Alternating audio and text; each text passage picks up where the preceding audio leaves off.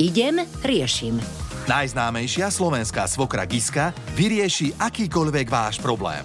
V Rádiu Melody je s nami Giska Oňová, ktorú poznáme mnohí pod takou hláškou. Idem, riešim. Krásny deň, ahoj. Krásny deň, ahojte, ahojte. My máme doma pár dní škôlkára a už na druhý deň povedal, že on sa bojí ísť do škôlky, že nechce ísť. Hej? Ale v priebehu dňa, keď sa ho človek opýta, tak povie, že on sa teší do škôlky, sú tam kamaráti a podobne a potom, keď je ten moment, tak sa tam bojí ísť. A toto by sme chceli tiež nejakým spôsobom vyriešiť aj prostredníctvom poslucháčov. No my sme dostali totiž to veľmi veľa typov na radiomelody.sk, kde môžete písať cez formulár GISKE, že čo vás trápi a tak. A keďže je úvod školského roka a mnohí išli do škôlky prvýkrát, mm-hmm. tak ako tvoj syn, tak e, aj Martinka napríklad z Osenca napísala, že rieši takýto problém, no problém, no potýka sa s tým každý deň a musí presviečať svoje dieťa, aby vôbec išlo do tej škôlky. Ja by som to ani nenazvala problémom. Mm.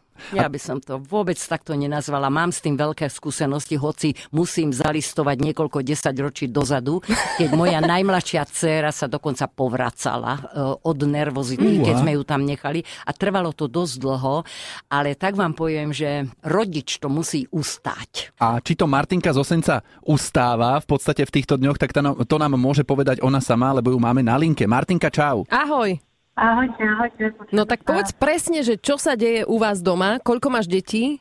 Áno, mám jedného syna, trojročného Matea, ktorý nastúpil teraz v pondelok do škôlky a teda už ste asi opísali skrátke, že čo sa deje. Musím priznať, že nie je to až také tragické, jak spomínala Giska, že teda vracanie sme zatiaľ nemali, mm-hmm. ale teda plače sú veľké a dosť nás to aj zaskočilo, lebo v podstate než išiel do školky, tak sa tešil, pripravený bol, celé leto sme ho na to pripravovali, tešil sa, s kamarátmi nemá problém na ihrisku, hoci kde s deťmi No a potom svák nastúpil do školky a po prvom dni zrazu plače, ráno hysáky, že nechce ísť a proste riešime to ráno, večer do školky, keď sa vráti to isté a teraz sme z toho taký dosť prekvapení, zaskočení a Martinka, preruším ťa, preruším ťa, chápem ťa a cítim, že čo cítiš ty, ale tak ti poviem, je príliš skoro e, lámať nad e, malým e, palicu a tak ti poviem, e, tvoja nálada a tvoje vyžarovanie je teraz veľmi dôležité.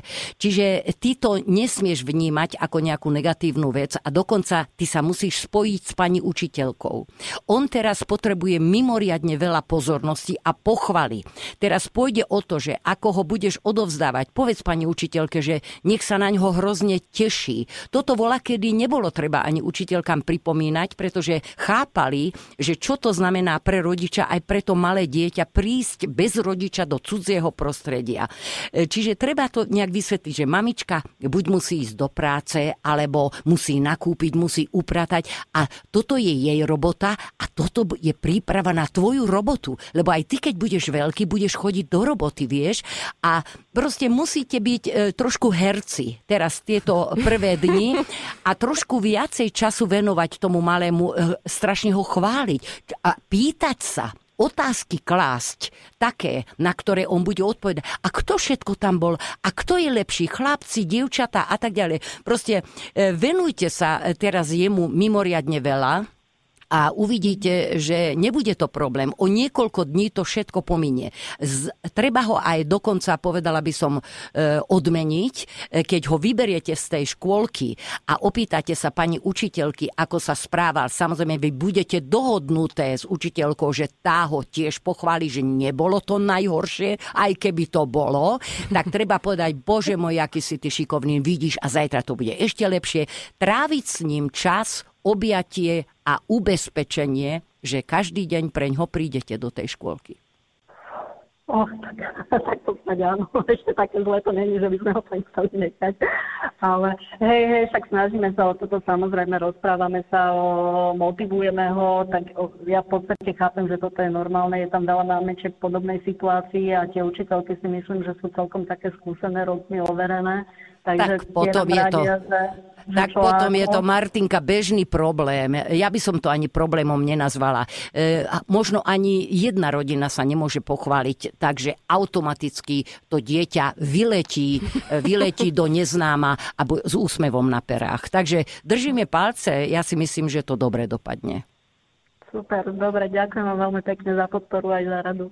Ale zase ešte by som k tomu povedal toľko, že keď je e, žiakov povedzme 20 v takých, takých škôlkárov v triede a každý rodič, kebyže príde tých detí, tak to má učiteľka uči, be, No. celkom záhul učiteľka. No, ale ja ti takto poviem, že e, učiteľkou, e, či v škôlke, či v škole, to je poslanie. A tá učiteľka, ktorá sa rozhodla pre toto e, zamestnanie, mm-hmm. pre túto profesiu, ona musí vedieť, že aj pre ňu ten začiatok školského roka bude náročný. A ta, ona musí milovať všetky deti, oni nesmú cítiť, že ťahá viac k jednej alebo Druhej, druhej mhm. áno, strane. Čiže ona vlastne všetkých a aj pre ňu je to navyše energia, keď tie prvé dni sa musí do toho, e, do tej svojej profesie vložiť. Áno, mm-hmm. a chytiť si tie deti. Ja neviem prečo, ja sa prejdem po pešej zóne a mne cudzie deti pribehnú, objímu ma cez e, nohy a neviem, asi, asi cítia zo mňa takú babičku, takú usmievavú. Tak by si mohla byť dobrá učiteľka potom. My by sme sa rozbehli. No, ale v tomto veku ja už nie. Ale všetko, čo ja takto poviem, skutočne to mám odžité, zažité na vlastnej koži. Takže ja, ja to takto vnímam, lebo mala som veľmi dobrý vzťah aj s učiteľkami, aj, aj s vlastnými deťmi, ktoré som odovzdávala do tých škôlok.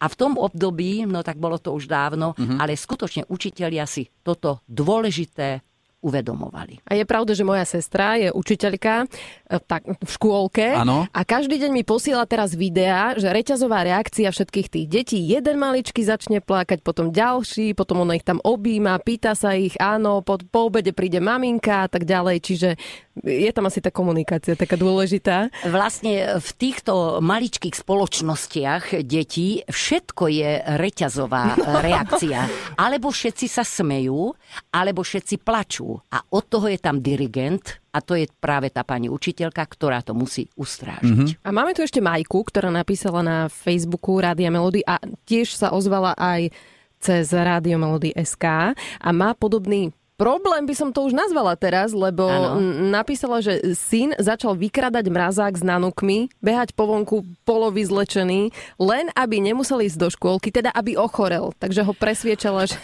A ešte, že v noci sa odmietol prikrývať. Áno. Toto si predstav. Ó, tak to je šíbal. Joj, toto bude nejaký advokát v budúcnosti, lebo bude vedieť, že ako narábať aj s rodičmi, aj vôbec so zákonmi pravdepodobne. A nechal sa aj podplatiť, dokonca novými svietiacimi teniskami. Takže na základe toho išiel do tej škôlky a ona už, už si povedala, že fú, je to za mnou a nakoniec nebolo to za ňou, pretože vraj bolo dobre, ale zajtra už nemusím ísť, Tak že? to, aby podplácala dennodenne, taká mamička. Tak okamžite odobrať tenisky, mm-hmm. tak to by som povedala. Keď nefunguje, ja som dala e, to, čo si si želal. No a keď budeš chorý, e, troška ho aj možno e, treba postrašiť. Že nemusí sa to dobre skončiť. On teraz nechce ísť do školy, ale toto väčšine trvať nebude a môže skončiť v nemocnici. Mm-hmm. No a samozrejme, že nikto nechce ísť do nemocnice. Ja by som troštičku e, Prísnejšie. Prísnejšie. Prísnejšie, ale láskavo. Uh-huh. E, a niektoré veci je veľmi dobré riešiť medzi štyrmi očami. Čiže tá mamička a to dieťa, nemusí tam byť ani otecko, ani ostatní súrodenci. E, to je tá chvíľa, taká tá dôverná chvíľa, keď aj jedna, aj druhá strana sa môže tak lepšie otvoriť. Lebo niektoré veci nedá sa v skupine riešiť, Niek- niečo musí byť také, že intimnejšie. V tomto prípade by som taký väčší rozhovor, taký, mm-hmm. taký už na vyššej úrovni, lebo on je on je šíbal. On je šíbal, keď on Má to vie, premyslené? Má to premyslené, že keď si dá nanúky, že bude kašľať mm-hmm. a tak ďalej. Vysvetliť mu to, že nie je to riešenie, nie je to riešenie a že... E, Tak tie pravde- tenisky odobrať, hej? No to Odporúčaš? rozhodne, Dobre. toto je prvý bod tenisky odobrať. Zatiaľ mu noha vyrastia a už ich nebude nosiť vôbec potom. No. Dobre, tak snáď sa v tom niekto našiel tak, že si povedal, oh, tak toto mi pomohlo od Gisky a ja si myslím, že aj v ďalších veciach pomôžeš, pretože ty máš neskutočný životný nadhľad. To sa mi na tebe páči. No tak ja by som začala inak. Ja mám neskutočne zrelý vek, áno. Mám tri Skúsenosti. deti, skúsenosti tým pádom.